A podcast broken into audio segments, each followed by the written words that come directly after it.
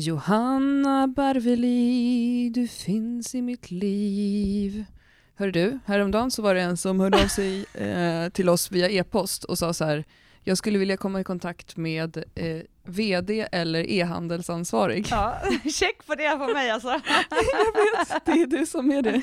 Jag är både VD och eh, webbans, eller webbshopsansvarig, det var roligt. Det är skönt när man får den där.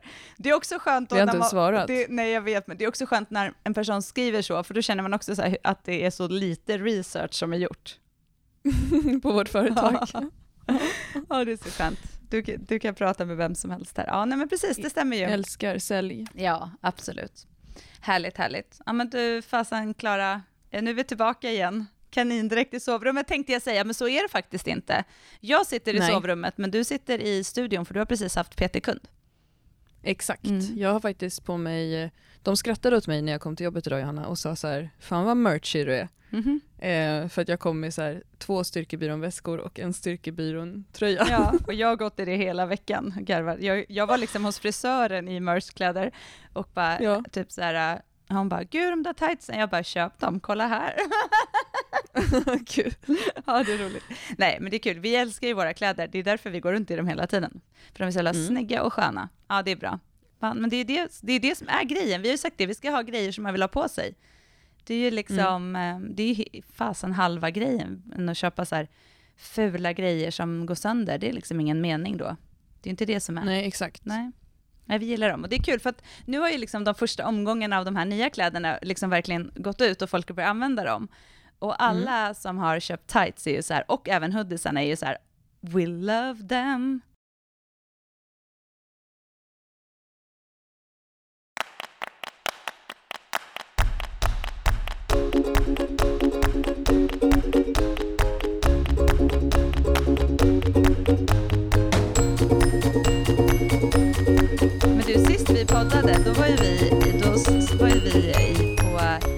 7 i Kistamässan och poddade samtidigt som en strongman-tävling. Det är lite skillnad på ljudnivå här i våra rum nu.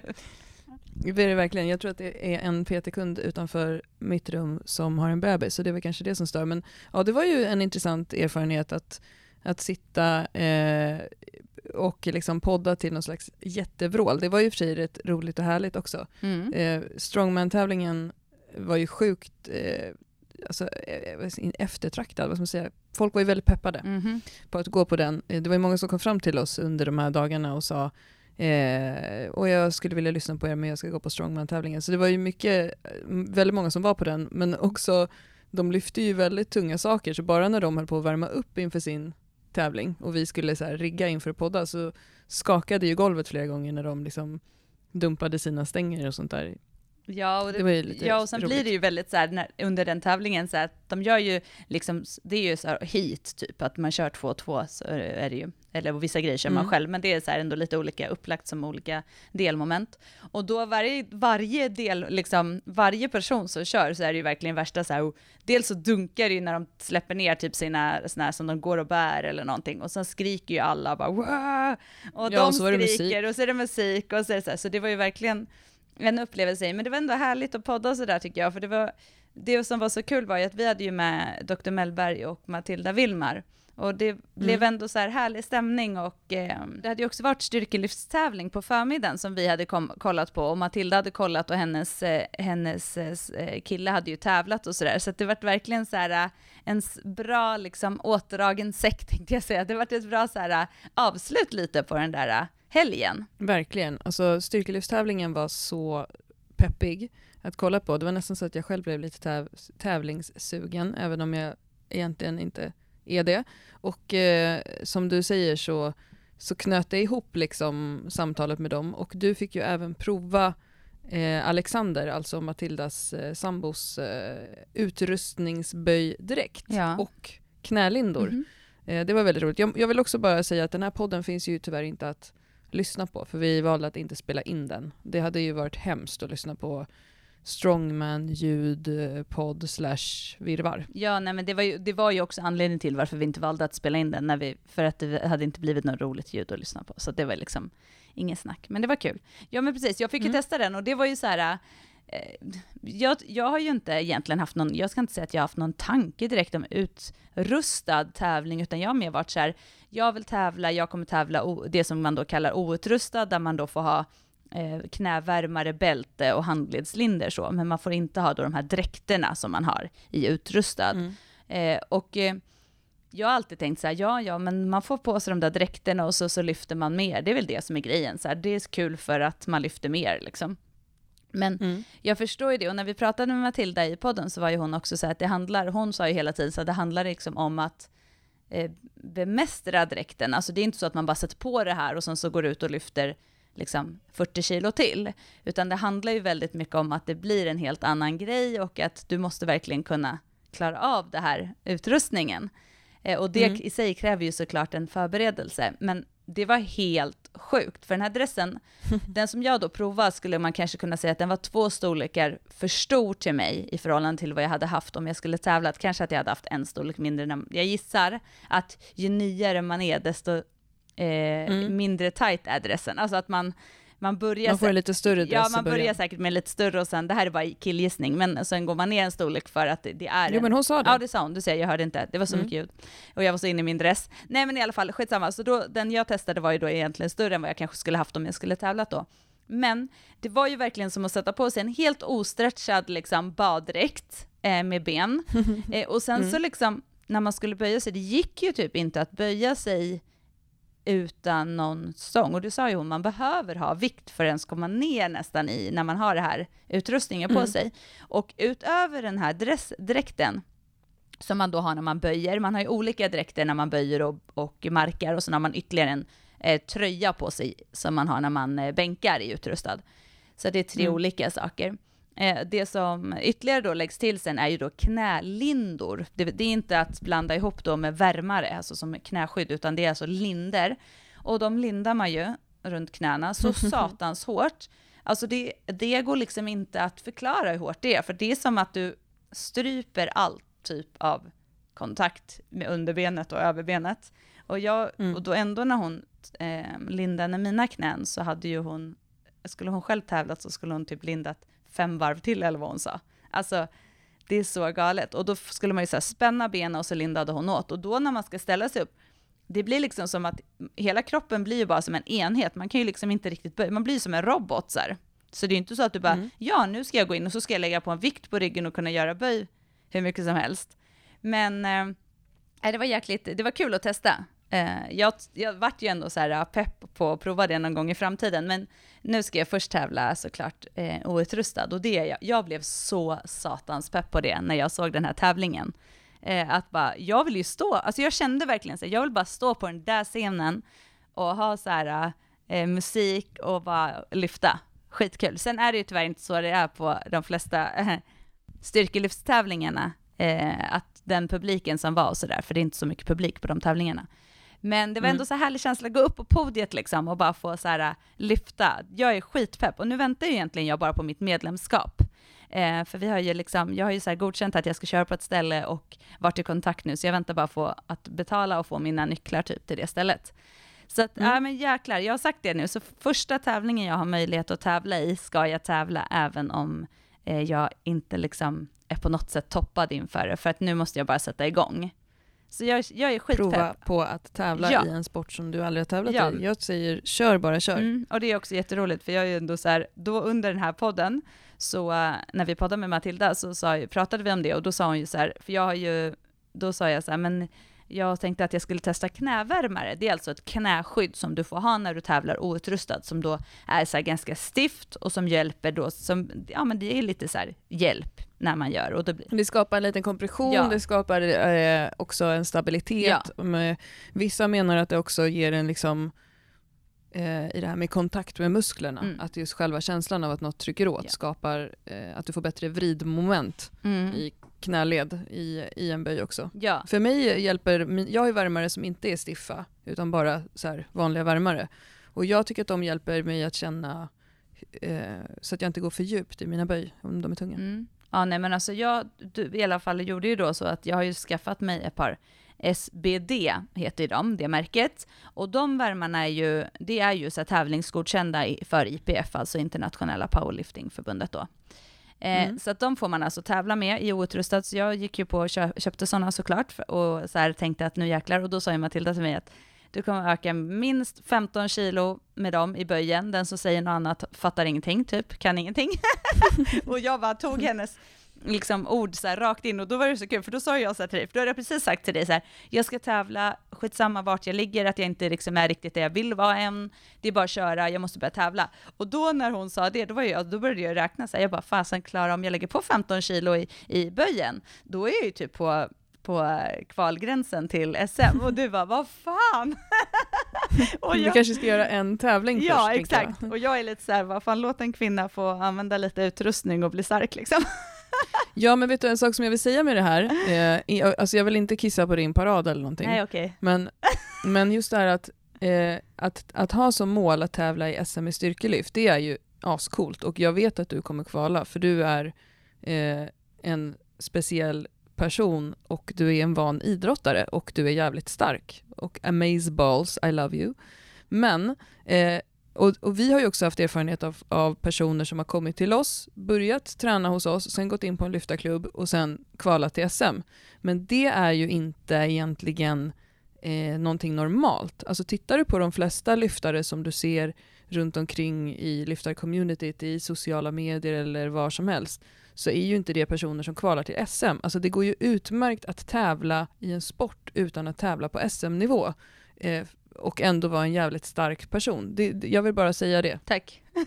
dina, krav, dina krav är väldigt höga. Alltså, och det tycker jag du ska ha, för jag menar, som du säger så är du ju nära en gräns. Men jag menar bara att om någon som lyssnar på det här tänker så här, jag ska inte tävla i styrkelyft för att jag inte eh, kvalar till SM. Förstår du hur jag menar? Absolut, jag förstår. Och det där är ju typ, alltså jag är ju, har ju alltid varit så att det var så här, jag ville lära mig göra chins, jag ska göra 20 chins, inte säga jag ska klara 5 chins. Alltså, så. Exakt. Men, eh, ja, ja, och, du, och jag menar du, du har spelat landskamper i hockey, så det är inte så här, du är inte heller en vanlig person. Men om jag tänker för min egen del, som inte, jag, en anledning till varför jag inte är så intresserad av styrkelyftsvärlden är för att jag tycker att den är så jävla käbblig och tjafsig och töntig och jag kommer ju från, liksom har levt vid sidan av andra idrotter som är precis likadana och är så jäkla trött på för föreningsverksamhet och allt det där. Mm. Eh, och så här, vilka mockasiner man får ha och inte och så ska det duttidutt och nej, eh, skittrött på det. Men däremot kan jag tänka mig om jag skulle träna på ett gym som hade någon slags styrkelyftscommunity att hänga där och vara med på så här klubbtävlingar. För jag har ingen ambition att jag behöver bevisa Eh, jag behöver inte tävla i SM, förstår du vad jag menar? Jag fattar. Men, och det är ju eh, helt och naturligt. Jag menar, det, är ju, det är ju också eh, trevligt och kul, om du förstår vad jag menar. Så jag tänker så här, för det är en vanlig fråga vi får. Jag törs inte gå till en lyftarklubb för jag lyfter inte så mycket. Alltså för att få, få tävla i marklyft så tror jag att man måste marka typ 30 kilo. Ja, man måste väl kunna ha stora viktplattor på stången för att liksom... Ja, någonting sånt. Så att, eh, alltså vi kan ju, du och jag kan ju gå i bräschen för det. Du kan vara vår SM-ambitionslyftare och så kan jag vara tant klubbtävling. Ja, det låter väl bra. Det blir gött. Nej, men det, är, det är som du säger, det är självklart att inte det är något normalläge och alla jag pratar med, verkligen alla, eh, inom liksom, eh, även om de själv, själva tränar eller är i liksom den branschen och sånt, så är de så här, första tävlingen, gör en tävling, se till att få nio godkända lyft, bla bla bla. Så här. Och jag vet mm. ju när jag hör det, så, så är det exakt det jag säger till mina kunder, som också som vill börja, liksom, vill testa tävla och som vill liksom köra styrkelyft och sådär. Så här, mm. herregud, gå till en klubb nu, börja lyft, fortsätt lyfta och eh, testa och tävla, du kommer älska det, för jag vet ju det, att de mm. personerna kommer göra det.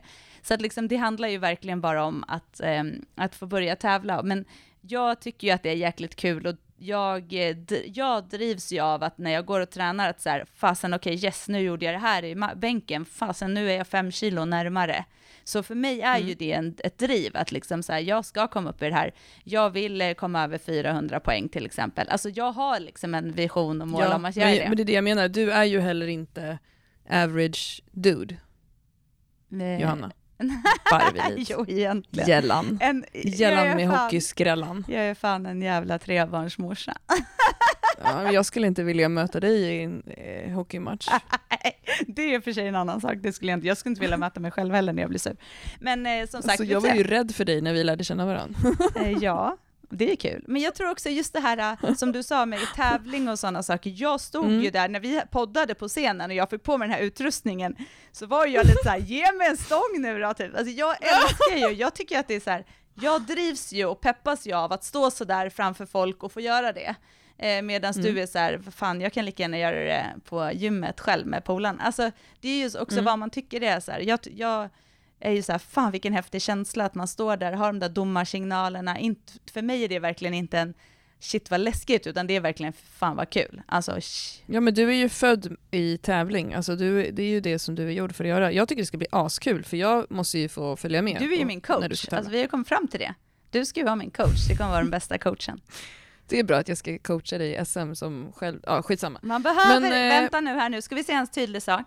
För att vara en bra coach behöver man inte själv ha gjort det. Tänk då hur många som coachar folk som inte själva har varit på den nivån. Det skulle aldrig gå.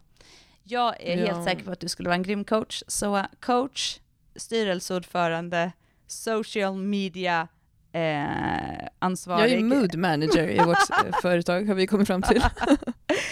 mood manager with a voice. Jag, jag tappade ju, hade ju tappat rösten när vi skulle podda och jag vet inte om det hörs men den är lite inte mig själv än fortfarande. Nej, men den låter fint um, Det är ingen fara. Det var värre då, när vi, men det var tur att det var så här skrönigt och sånt i bakgrunden, så man upplevde inte din röst som så. Eller vi hörde ju ändå inte varandra. Så att Nej, vi hörde ju inte vad vi själva sa ändå. Men, men du, Tyngre 7 var för övrigt, det var jättekul att vara där. Jag var ju där själv utan dig under hela lördagen, mm -hmm. bara för att mingla. Eh, och sen så, eh, och då frågade typ varje person, var är Johanna, var är Johanna, var är Johanna? Jag bara, hallå, jag, mm. räknas inte jag? nej, då. nej men det, eh, då hade ju du eh, ditt människoliv så att du kunde inte vara där. Och sen på kvällen så hade jag förmånen att få bjuda hela Tyngre rubriker-gänget och sen kom det lite andra träningsinfluencers hem till mig också. Så vi så här, lagade mat tillsammans och hängde och jag räknade till att det var 14 vuxna och två barn hemma hos mig på lördagskvällen, eh, vilket var så jäkla trevligt. Det var ju faktiskt det trevligaste med Tyngre 7, jag är ledsen att du missade det. Mm. Eh, Kvällen avslutades med att vi bytte ut ord i filmtitlar eh, till bajs. Typ änglabajs, mannen som kunde tala med bajs och så vidare. Det låter jättetråkigt men just då så kändes det som att det var extremt eh, relevant. eh, och sen så på söndagen, då kom ju Mandalaya, eh, Anna Åberg och, och hämtade upp dig och mig och Dr. Mellberg och så åkte vi ut och så hängde vi en hel dag igen. Eh, eller jag hängde en hel dag igen och då var ju du med och kollade just på styrkelivstävlingen, drog runt lite, hängde i lite mässmontrar, eh, snackade med folk och sen så poddade vi. Det var ju faktiskt en, en väldigt härlig och trevlig helg. Ja. Den, den roligaste tränings... Alltså nu sa jag i och för sig, när vi pratade med eh, de som driver själva tyngre så sa de så här, många tror att det här är en mässa med lite sport, men det här är faktiskt sport med lite mässa. Mm. Och jag är på väg att säga träningsmässan nu, att det är den trevligaste jag varit på, men man kan väl säga snarare styrketräningsrelaterat evenemang då. Mm. Det var väldigt eh, kul. Det var det. Det var superhärligt och kul att det kom fram så många och hälsa och snackade när mm. vi var där och så det är superroligt och som sagt det var sjukt kul att kolla på eh, en styrkelivstävling med så mycket publik och härlig musik och sådär. Så det var också kul att träffa lite starka brudar som eh, vi fick ju förmånen att eh, ta en bild med de tre topplacerade tjejerna i tjejernas styrkelyftstävling, det tycker jag är coolt. De, det är liksom lite våra idoler. Ja, satan vad starka de är. Alltså. De är ascoola. Så det var jäkligt kul att eh, kolla på dem tycker jag, för det blir verkligen en, en eh, härlig, härlig stämning sådär när, när det är person, personliga rekord och när det är um, även svenska rekord, som även om det är inofficiella eftersom det inte är en um, officiell tävling, så är det ändå coolt att se när de lyfter så tunga vikter. Det är skithäftigt. Mm. Mm. Mm.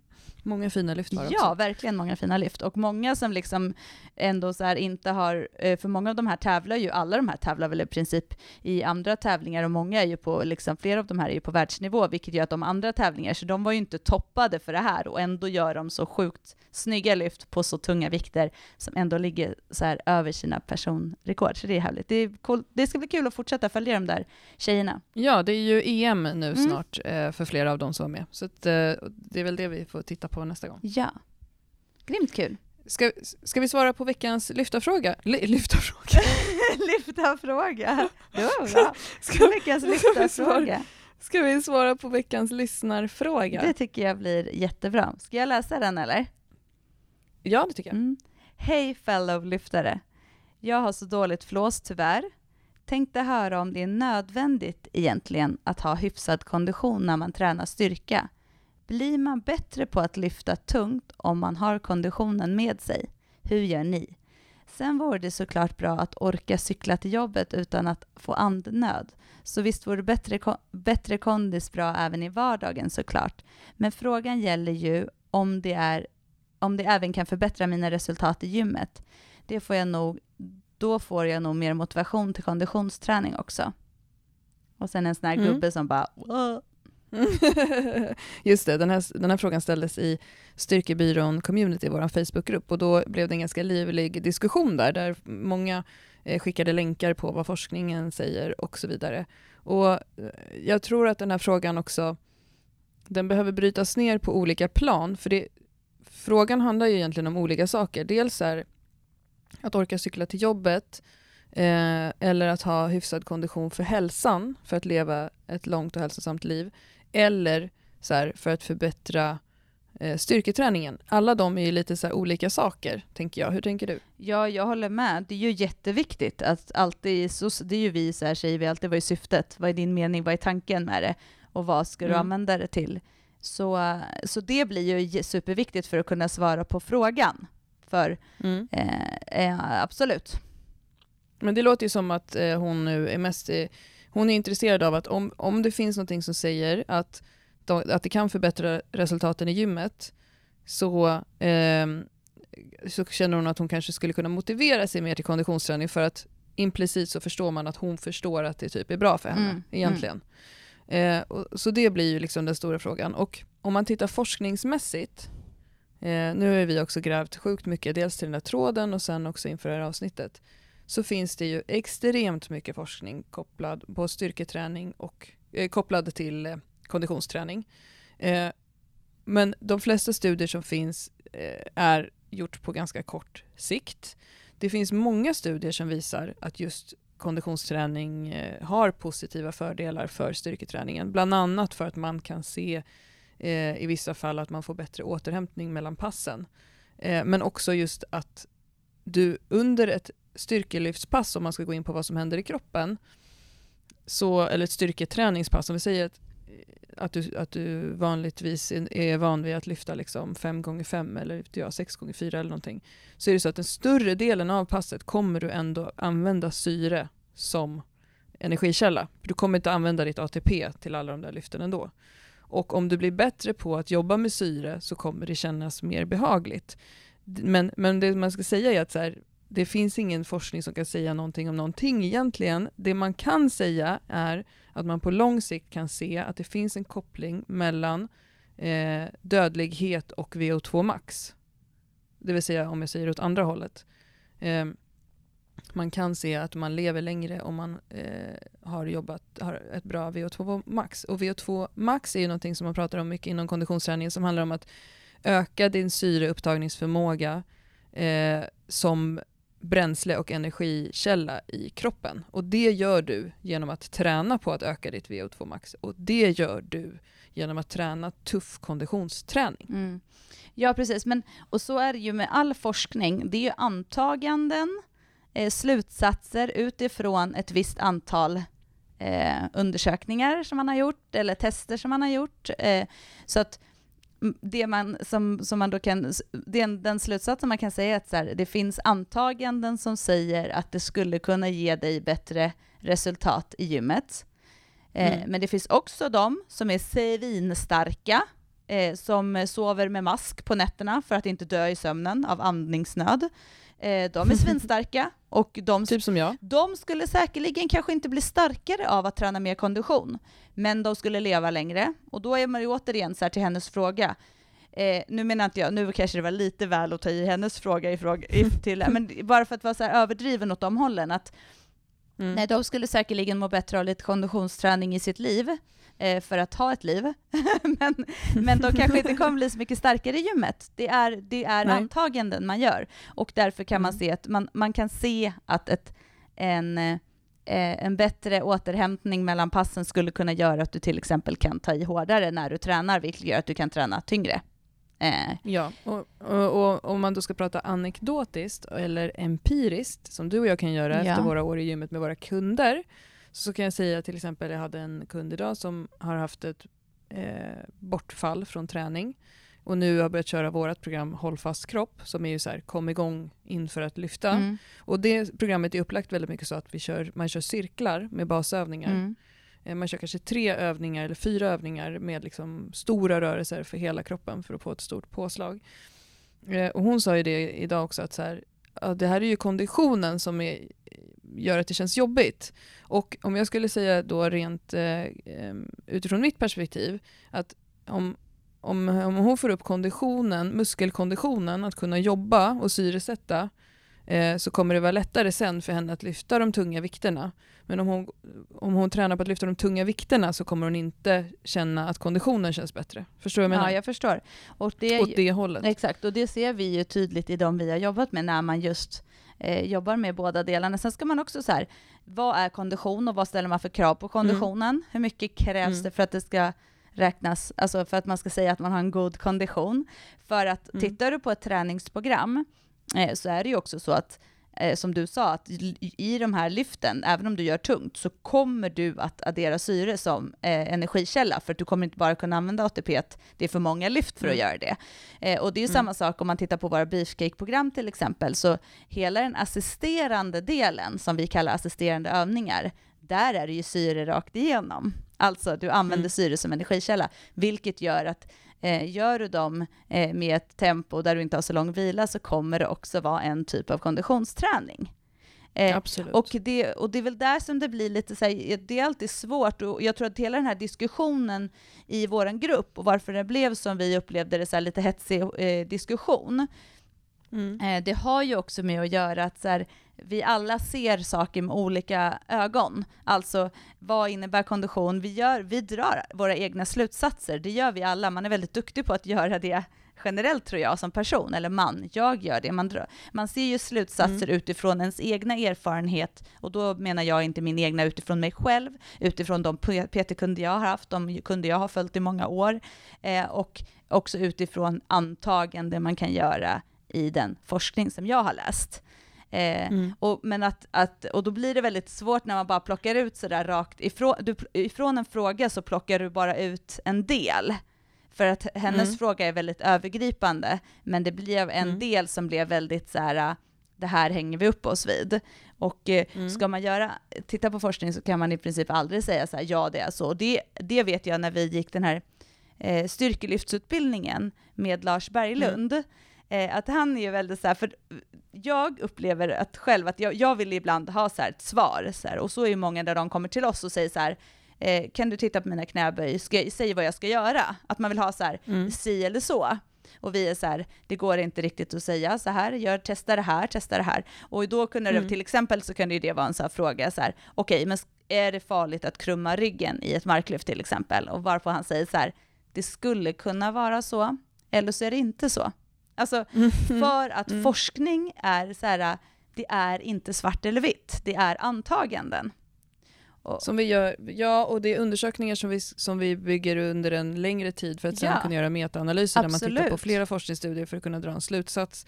Det är viktigt att forskningen finns så att det finns dokumenterat, ja. ungefär som tillbudsrapporter på förskolan när någon barn har ramlat och slagit mm. sig. För då kan, finns det ett statistiskt underlag för att sen titta tillbaka, hur många var det som gjorde det?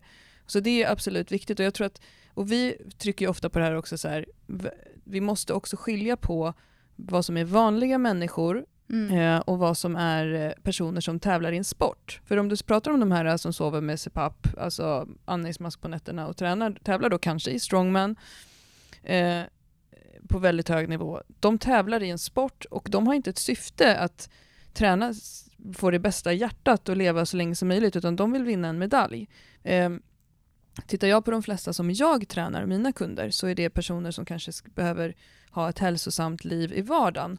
Eh, och lite som det skrevs i den tråden då också, så här, det är andra faktorer som spelar in för att deras träning ska bli så bra som möjligt och det är sömn och kost och stress.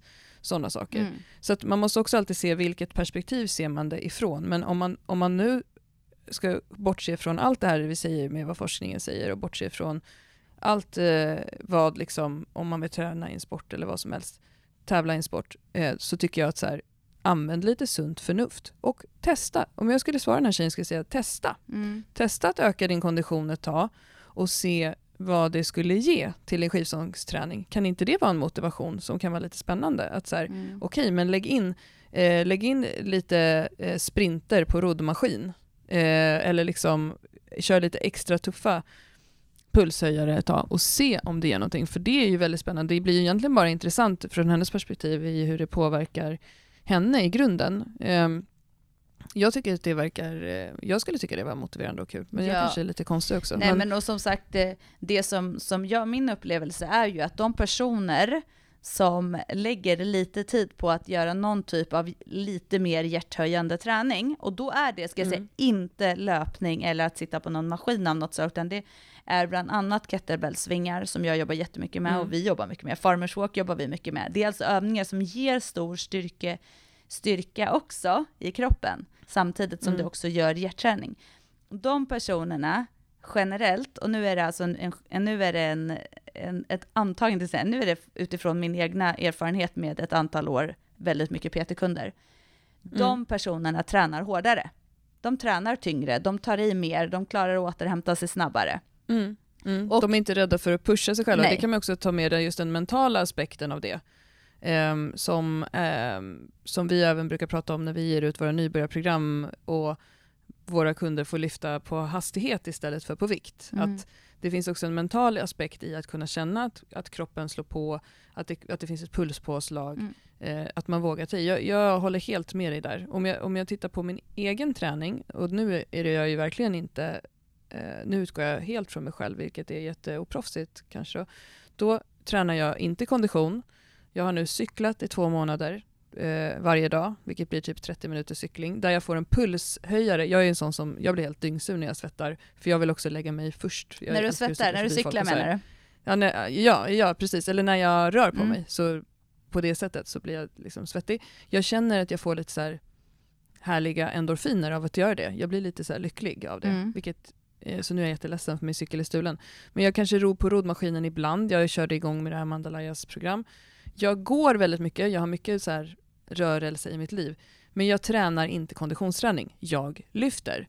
Men det jag skulle komma till var att då häromveckan när jag var i Göteborg, eh, där jag också ska dementera att det var inte en konferens, mm. utan det var en tre, två dagars dejt och det var jättesuperhärligt. eh, då tvingades jag ut på en löptur. Tvingades?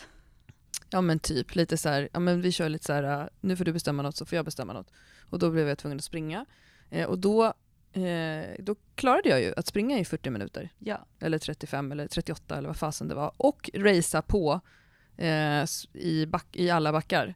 Eh, och jag menar för mig, för mig personligen så är det så här, ja men då känner jag mig som en ganska hälsosam individ. Jag vill inte ha ett liv där jag inte kan springa efter mina barn om det är någon som kommer och rycker åt sig dem på, i parken. Eller att jag inte kan leka med mina barn. Eh, liksom, men, och jag, alltså för mig är det så här, jag kan dra på mig ett par löparskor och springa i 40 minuter utan problem.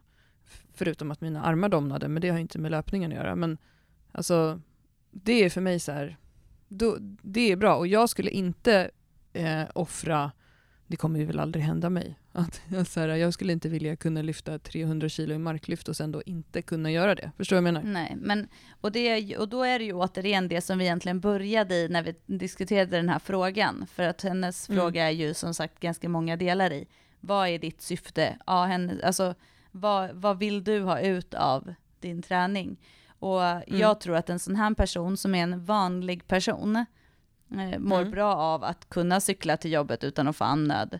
Den eh, mår bra mm. av att kunna gå i trappor. Och eh, jag eh, personligen tror att den här personen kommer känna sig själv att eh, eh, hen blir starkare i gymmet av att få eh, lite bättre konditionsträning kanske. Men, men, men, det behöver mm. inte vara eh, att springa. springa. Utan det kan vara som vi sa, svingar, farmers walk, det kan ju såklart vara roddmaskin eller lite annat skoj. Eller att du bara sätter ihop lite rörelser eh, chins, roddövningar, att du sätter ihop flera sådana lite tuffare övningar med för hela kroppen i, efter varandra utan att ha en längre vila. Du kommer också mm. känna. Så att det är lite också det där, så här, vad innebär konditionsträning för en sån här person? Vad, vad menar den personen när hon säger, hen säger konditionsträning? ja. Så att det, det, är många svar och det är väl förmodligen inte så tydligt, men jag skulle säga att så här, det, finns, eh, det finns ändå eh, antaganden som säger att det kan vara bra att öka eh, sitt eh, syreintag, tänkte jag säga. Att öka, att ha, att ha ett hjärta som eh, pallar lite mer för att kunna eh, bli ännu starkare.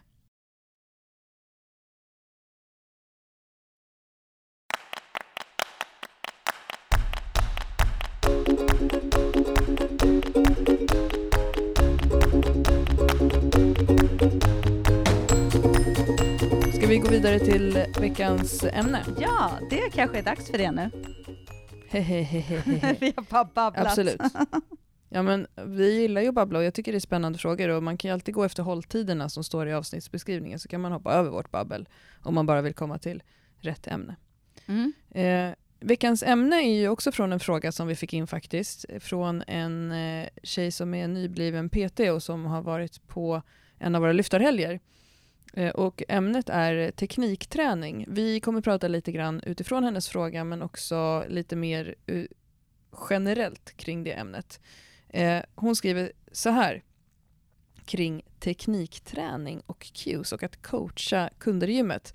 Vad tycker ni är viktigast när det kommer till att coacha klienter? Vad skulle ni säga är nycklarna till att skapa ett skönt klimat med pepp till att få folk att våga lyfta tungt? Jag upplever ofta att det inom citationstecken, det finns så mycket att justera eller ändra rent teknikmässigt, men jag vill ju heller inte avskräcka. Hur tänker ni kring det? Så Johanna, hur tänker du kring eh, dina klienter när ni jobbar i gymmet? Eh, ja, alltså det är ju en jättespännande fråga, för det är klart att det finns massor med saker, men först och främst så tänker jag ju så här att vi har ett antal principer som vi går efter. Alltså, mm. aldrig skada, det är liksom mm. nummer ett. Eh, mm. Alltså, och att liksom en klient inte, eh, liksom, vad ska man säga, går sönder, alltså gör illa sig. Att, eh, det finns liksom att det, att det, det är väl liksom nummer ett. Eh, så, bam.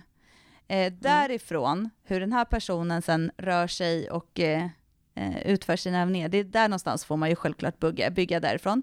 Men, eh, vilket gör att jag försöker alltid titta på så här, vad är den minsta justeringen vi kan mm. göra mm.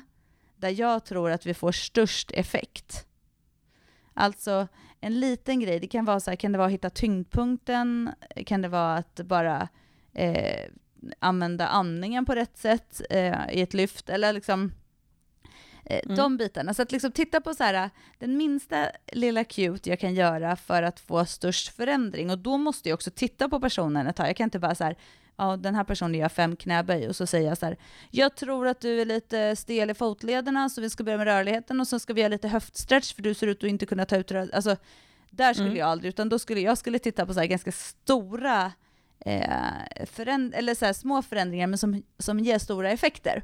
Så, att, eh, mm. så där försöker jag alltid titta. Och sen är jag, jag, om jag ser flera saker så säger ju jag inte jag det, utan jag tittar ju på så här, kan det här skada, om den här klienten fortsätter göra så här, skadar hen sig? Nej, det kommer mm. den inte göra. Bra, då ändrar vi det där först. Och sen när det sitter, då kan vi börja jobba med något nytt.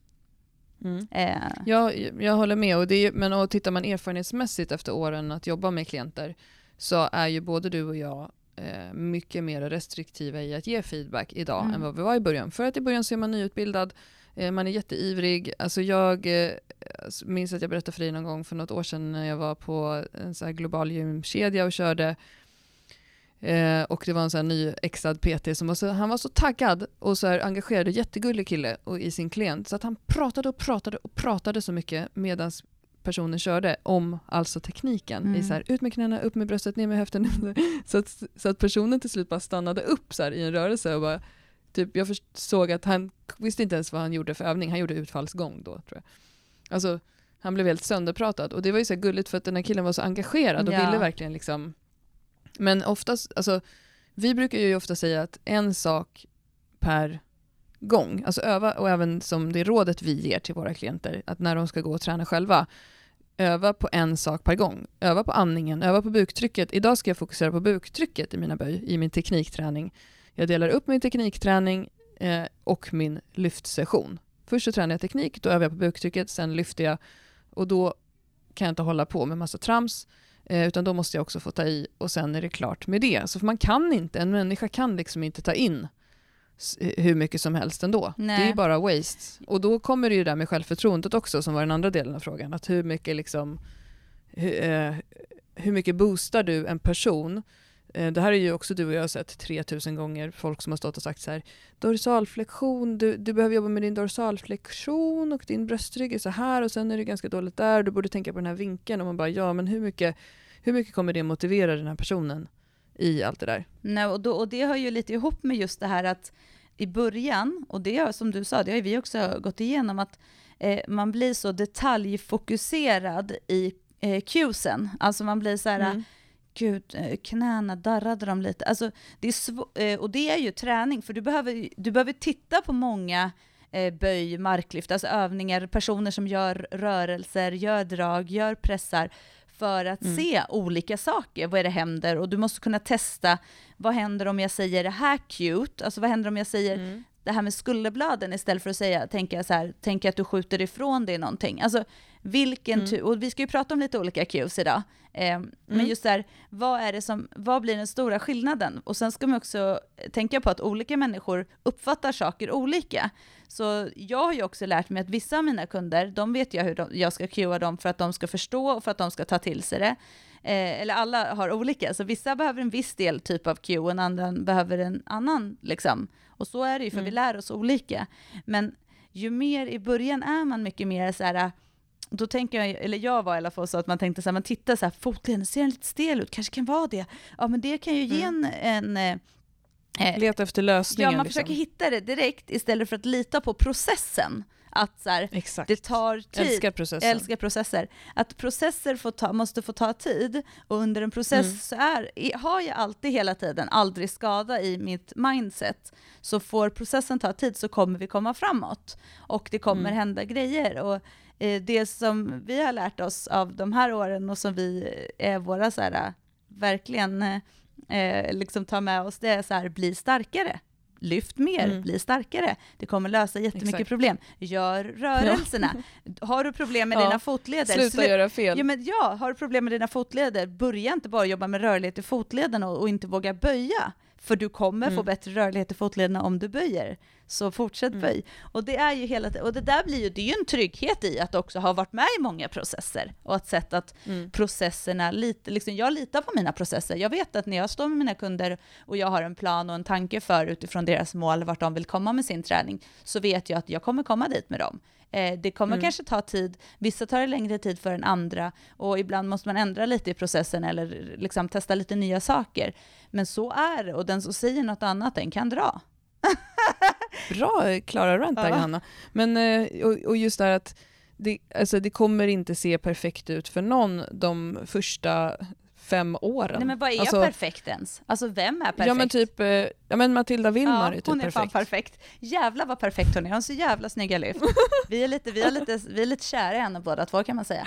Men hon är, och så är hon så jävla ödmjuk och gullig tjej också. Ja, fan. Ja. Lite avis Ja men det är det jag menar. Det, vi kan liksom inte jämföra vi kan inte jämföra med henne Nej. när vi, träffar, när vi som jobbar med en klient i gymmet. Så om, om jag skulle ge ett råd till den här personen som är PT så är det att så här, bekräfta en person behöver inte betyda att man står och säger så här, bra, bra, bra, utan så här, säg någonting positivt. Det finns ju en klassisk sån pedagogisk eh, eh, vad ska man säga, sinnebild för att ge instruktioner. Och det är eh, att man instruerar, en, så här, kan man, eh, så här uppfattar folk lättare teknik. Att man säger gör så här, gör inte så här, gör så här. Så att man upprepar det som man sa, gör så här igen. Därför att eh, hamnar man i gör inte så här, då kommer folk fortsätta göra fel. Mm. Men att man också eh, bekräftar det positiva två gånger. Det vill säga, jag, jag upprepar det här igen nu. Gör så här, gör inte så här, gör så här. Ta med dig den och sen just att så här, ja, men, ge en cue, som vi sa, till en klient.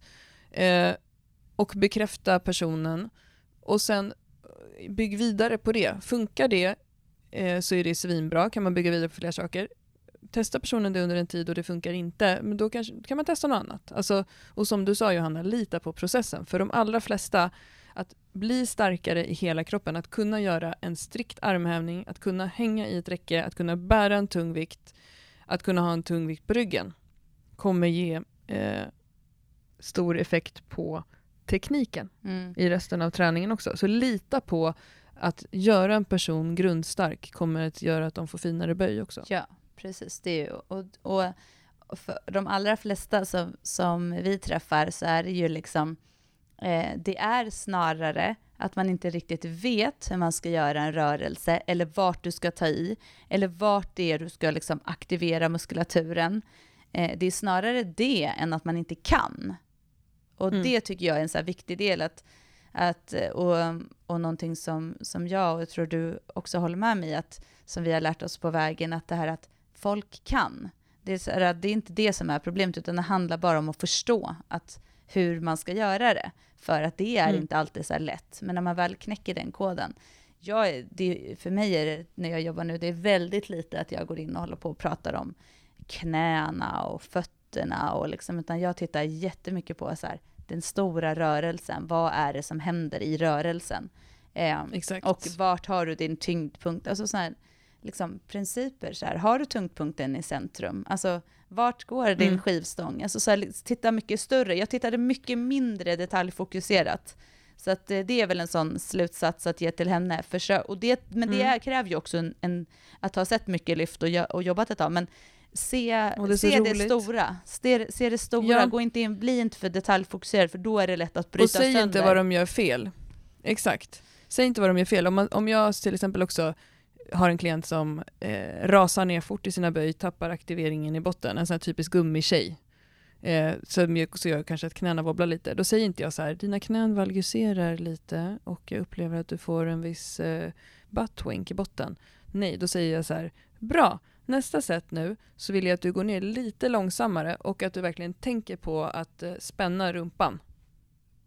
Mm. Det är ju olika sätt att jobba ja. med feedback ur ett positivt och negativt sätt. Absolut, så hitta positiva saker att jobba med och som sagt testa. Alltså jag säger det så här, det är ju många gånger som man gör så här, testar och gör, gör så här och så testar man det och så bara, nej det blev, det, det, kändes, det kändes jättekonstigt, det blev inte alls bra, det där vart nästan sämre. Mm. Ja men okej, vänta då testar vi så här istället.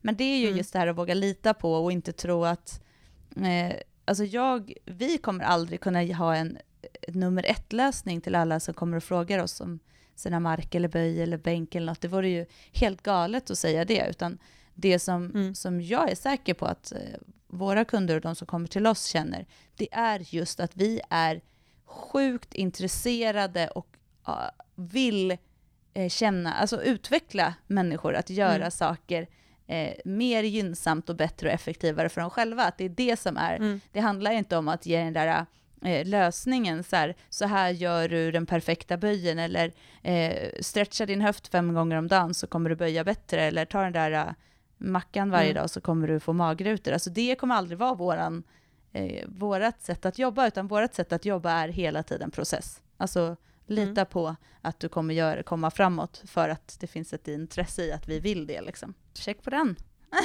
Check på den. Ja, men, jag tänkte att vi kunde bara prata lite om vad det finns för olika typer av cues ja. eh, kopplat till hur man då som coach kan jobba med en klient. Eh, och man brukar dela upp olika, alltså vi använder ordet cue Johanna och jag har ingen bra en cue är ju en, eh, en sägning för en instruktion. Mm. Typ kläm åt baguetterna i armhålorna, det är din cue. Eh, så vi kommer använda det anglosaxiska uttrycket nu. Men man brukar dela upp olika cues i eh, external cues och internal cues. Ja. Eh, och sen så finns det även eh, någonting som heter normal cues och sen kan man även prata om så här berörings-cues, mm. alltså fysiska cues. Och eh, internal cues är ju cues som är kopplade direkt till en rörelse i en kroppsdel. Men det kan vara till exempel så här, böj knäna, skjut bak höften. Rotera mm. lårbenet. Alltså att det verkligen mm. är så här, man ger så här, gör det här, det är väldigt tydligt, det är rakt på eh, en, liksom, eller så här, vrid ut foten. Alltså det är när, då är det verkligen så här tydligt, så här, du ska göra någonting med din kropp, direkt kopplat till dig och din kropp liksom. Ja, men vad är external cues då? Eh, ja, men det är mer kopplat till effekten av rörelsen, alltså att tänka, eller så här, att man tänker till exempel, så vi, vad kan vi säga så här, tänk att du ska eh, trycka fötterna genom golvet, till exempel i ett marklyft, att man ska skapa kraft. Tryck, liksom, tryck mm. ner fötterna, tänk att du ska genom golvet, eller mm. eh, tänk mm. att du ska skjuta ifrån dig, att du ska skjuta bänken ifrån dig i ett bänkpress till exempel. Alltså tryck dig, ja. typ sådana grejer. Eller att du ska göra ett jämfota hopp brukar jag säga ibland. Eller ett, ett eh, när det gäller kettlebellsvingar så sa jag senast idag, tänk dig som att du skulle göra ett, ett stillastående längdhopp. Ja, alltså det är mer att man eh, försöker skapa en förståelse för vad du ska göra genom att eh, ehm, Måla upp en bild? Ja, precis. Så det är inte direkt alltså visuell? Kopplat, det är inte direkt kopplat till liksom, eh, kroppen och det, det du, kan på, du kan inte påverka det själv på samma sätt, exakt, utan det är mer för att skapa Nej. en förståelse för eh, vad, vad det är du ska göra. Och jag upplever att det, det är en blandning av båda, men för många är det lättare att förstå rörelsen just. Alltså, mm. eh, vad är det jag ska göra när man får en sån typ av cue? Sen ibland så är det mm. ju, när det gäller till exempel då knäböj eller vad som helst, så kan det ju vara så här att att det kan vara så här, flytta isär fötterna. Alltså mm. det är ett cue som är väldigt lätt att ta till sig och kan ge stor effekt. Eh, ja. Så det är ju en blandning av båda de där är ju något som jag använder i alla fall. Det är ju olika, väldigt olika vad man har för typ av klient och vad folk har för motor, alltså vad, eller vad folk har snarare för kropps, eh, kroppslig talang skulle jag säga, mm. eh, kroppslig uppfattning. Vissa klienter kan man ju säga så här, eh, spänn eh, knipa ihop mellan skulderbladen och så förstår inte de vad man menar. Mm. Och då kan man ju behöva testa olika typer av cues för att de ska förstå. För vissa behöver man visa på sig själv för att de ska förstå. Eh, det här handlar ju liksom om olika lärstilar. Det finns en klassisk när det gäller inlärning, eh, till exempel i skolan, som kommer från eh, Försvarsmakten, som heter Kolbs lärstilar, som man kan läsa mer om om man tycker att det är intressant. Man kan se just om man är den här personen som behöver lyssna på instruktioner, eller behöver läsa instruktioner, eller behöver göra både och. Lite det här om man är den här manualpersonen som gillar att eh, läsa manualen till att bygga ihop IKEA-möbeln, eller om man behöver titta på en tutorial på Youtube på när någon bygger ihop den. Det är lite skillnaden där. Och det är ju det som man diskuterar mycket om inom skolan, att skolväsendet har en lärstil och det kanske inte riktigt passar alla. Och samma sak är det med träning. Eh, och vi har ju tittat inför det här avsnittet på en eh, vetenskaplig artikel som har, där man har gjort en metaanalys av just coaching och cues, där man kunde se att de här external cues, det vill säga sånt som jag älskar ju att svänga med med sånt, mm. dra svärdet ur stenen, mm. tänk att du har en baguette i armhålan eh, och så vidare, att det eh, har man då forskningsmässigt sett ger i ett större perspektiv bättre effekt för att personer ska förstå. Eh, och det kanske är så att det krävs en lite bättre kroppsuppfattning för att någon ska kunna säga så här, eh, kni, alltså, om vi skulle säga till alla mammor, spänn bäckenbotten, då skulle inte de veta vad de skulle göra. Men om vi säger tänk dig som att du suger in en tampong. Så är det ju lättare eh, att förstå. Men är du en person som kanske är en idrottare eller en person som har en väldigt god kroppsuppfattning, då kanske man kan säga så här, eh, spänn latsen. Mm.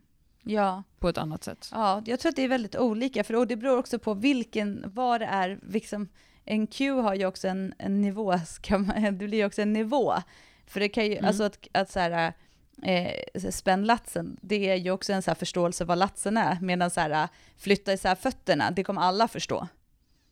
Ja, Så det är också exakt. lite så olika, men, men, eh, och jag, och, men det är väl också viktigt i, om man ska liksom ändå koppla tillbaka till varför vi pratar om det här och, och den grundfrågan som vi diskuterar kring det här med att QA folk och att eh, ge mm. feedback till folk generellt, att man alltid måste tänka på att olika personer eh, tar till sig feedback på olika sätt och förstår feedback på olika sätt.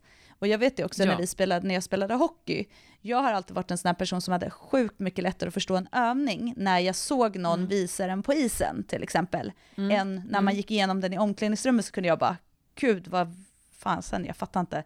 Och vad då, det här vad, den klassiska där coachen ritar på tavlan ja, eller? Man, de står och, ritar, och gör sig prickar. Ja, och man bara okej, okay, det här känns skitrörigt. Och så ställer man upp på isen och så visar man. Och då, för mm. mig är det så här varje gång, så bara aha, men det var ju skitenkelt. Alltså, så det är ja. verkligen, det måste man alltid ha, eh, ha med sig när man ger feedback och när man ger cues till folk. Att, mm. eh, det är väldigt olika. Och du, din, en favorit som du oftast berättar på våra, eh, när vi har utbildningar eller grupper eller workshops och allt möjligt vad det är, vi har, håller på med, så brukar du berätta om det här basket, eh, det här man har gjort eh, på basket. Ja, den kända basketstudien. Ja, när man ja. gjort på basketspelare, att man då har gjort en studie där man då tittar på eh, att just det här att göra mål, eller kasta i korgen i basket, att mm. man har då en grupp som bara har fått eh, hur man lär sig, och att man då har en grupp mm. som bara kastar, som får göra kasten själv, liksom lägga straffar då i korgen. Och så har man en grupp som har fått eh, eh, titta på de som kastar, bara tittat, alltså inte kastat själv, utan bara tittat.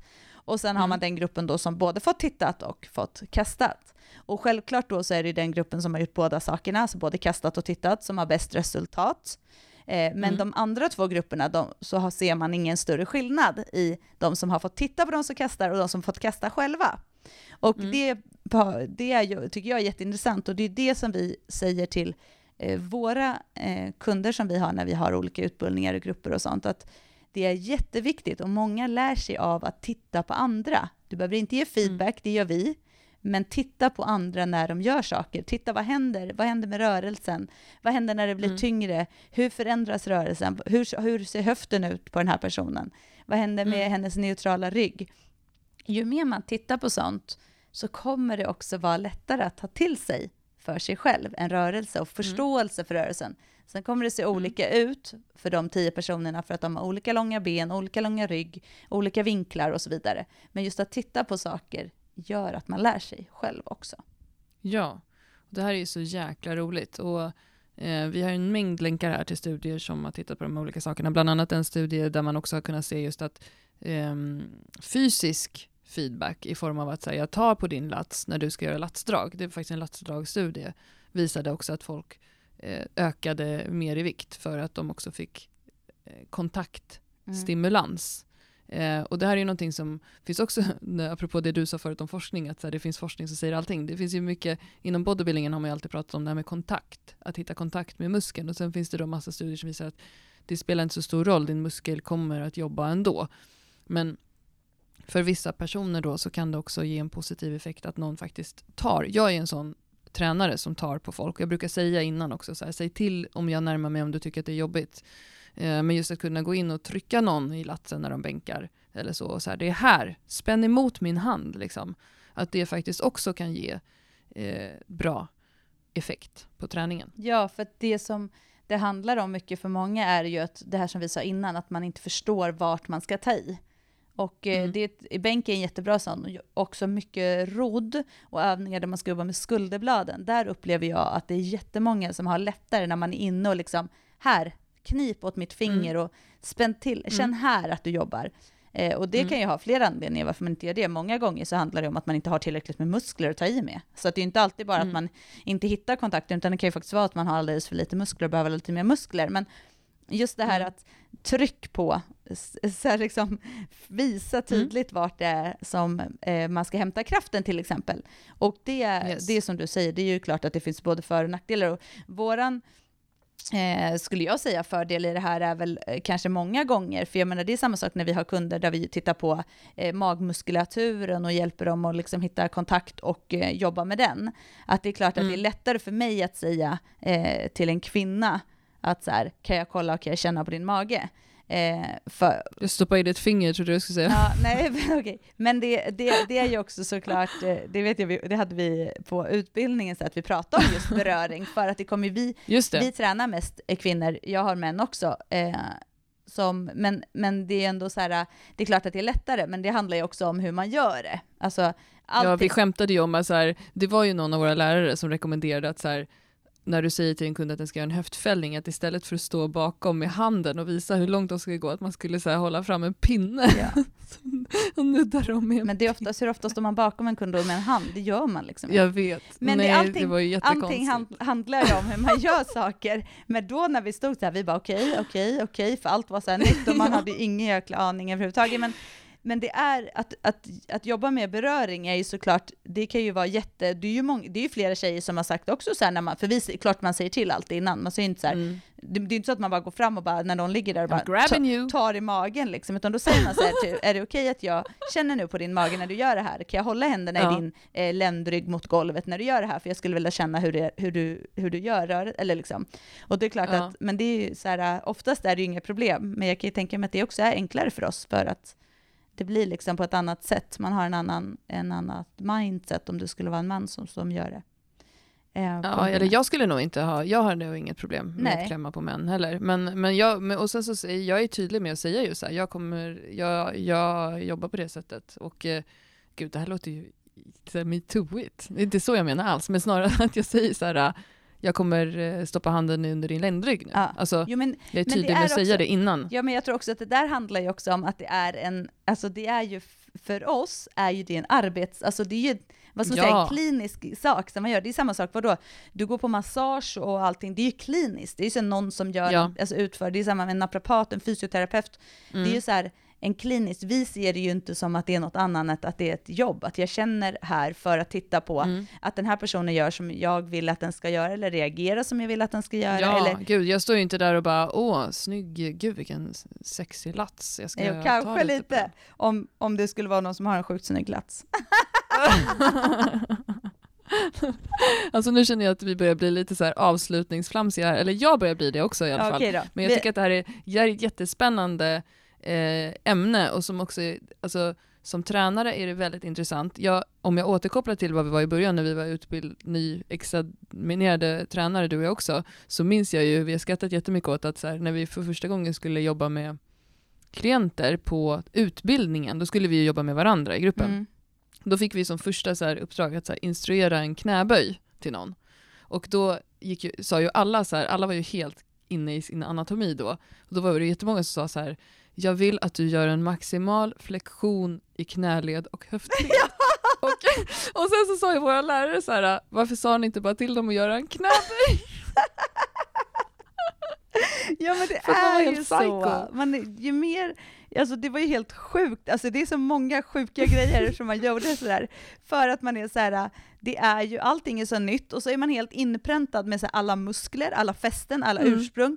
Och så mm. det är mm. klart att man måste ha det med sig för att kunna förstå allting. Men mm. det är inte det som är det du kommer det är inte om du är bäst på det som kommer avgöra om du kommer kunna vara en tränare som får eh, människor att lyckas med det de gör. Utan det handlar ju hela tiden om att kunna möta människor där de är idag och vart de ja. vill komma. Alltså, mm. Men det är så himla, för jag, jag vet, minns det där, det var så, och som man skulle så korrigera, det var så här, Eh, typ, jag tror att du behöver göra lite mindre dorsalflexion i, du vet, man bara va? Ja, oh. I den här vinkeln ser det ut som att din supraspinatus kanske hamnar i en liten inklämd, nej, äh, nej, ah, inget sånt. Shit, ja, det var verkligen spännande. Men ändå gulligt. Men kul, men det är klart, alla är ju där, alltså, man har alltid varit där i allting, man är alltid ny, man har alltid börjat någonstans, det är det jag försöker säga. Ja, Ja, gud ja. Och jag menar, vi lär ju oss nya saker. Vi ändrar ju allting vi gör hela tiden. Det är det som är roligt med att jobba. Jag skulle inte kunna jobba med någonting där jag vet exakt hur varje dag resten av mitt Nej. liv kommer vara. Och har man en nyutexaminerad eh, PT så har man kanske ofta också chansen att få någon som är extremt engagerad ja. och inte kommer släppa igenom liksom, eller stå och tänka på någonting annat under tiden. Eller så här. Alltså jag menar, det finns ju positivt och negativt med allt. Så att, ja. eh, men resan är målet. Lita på processen. Jag älskar processen. Processer jag är, är grym. Jag är supercertifierad processledarutbildad. Mm -hmm. Du är grym i processer. Jag är lite mer, jag vill ju gärna fram till slutet direkt. Men, eh, mm. men eh, jag har ju lärt mig mycket i processhanteringen när jag jobbar med dig. mycket, mycket av min process som liksom medmänniska och kvinna handlar ju också om att jag, jag, jag, planterar små saker hos personer som jag vill påverka och sen litar jag på processen i att de kommer sen tro att det var de själva som kom på det. Mm, jag vet, du har så sjukt mycket bra grejer. Ja, business. Ja, och nu har jag lärt mig alla de där sakerna, så det är så skönt. Så nu när du säger någonting ja, till du mig, avslöjar ju mig. då bara, Klara, jag tänker inte göra det där. Vad är det du vill? Nej, men så egentligen då, sammanfattningen, om man tänker det vi har pratat om, eh, till Mm. den här eh, hen som ställde den här frågan, Mm. så är det väl just det här att eh, tänk liksom, försök att tänka stort, vad, vad för saker ger Får jag störst... säga mitt favorituttryck? Ja, Kira. Bang for the buck. Bang for the back. Bang for the back, det är bra. Går och Så skjuter mig själv nu. Mm. liten, liten korrigering som ger stor förändring. Lita på processen, våga testa, var positiv, eh, cuea inte sönder en person, en sak i Mm. taget, typ. Mm. Och aldrig skada, Vänligen. aldrig skada, vänligen. Johanna och Klara. Gud vad härligt. Men du, eh, jag, ska, jag är supersugen på att gå och böja nu. Får jag göra det? Mm, Okej då. Jag går Jag har ju varit krasslig och sådär och inte riktigt kommit igång med träningen och har ju så här rabdo efter att ha gjort massa chins häromdagen. Mhm. Excentriska chins. Mhm. Så att eh, jag måste få eh, använda min underkropp lite nu känner jag. Gjort, böj. Jag ska packa ordrar i våran webbshop. För fan vad gulliga ni är som shoppar våra grejer och kul att ni gillar våra grejer. Så Ja, och snart kommer det fler eh, grejer påfyllt igen eftersom att vi uppenbarligen säljer slut på de här grejerna också. jajamän, vi har beställt mer grejer så det kommer. Eh, superkul. Vi hörs igen om en vecka. Klara, gå och böj. Så Ja, det gör vi. bra. Ja. Puss. Puss på dig. Hej. Hej då.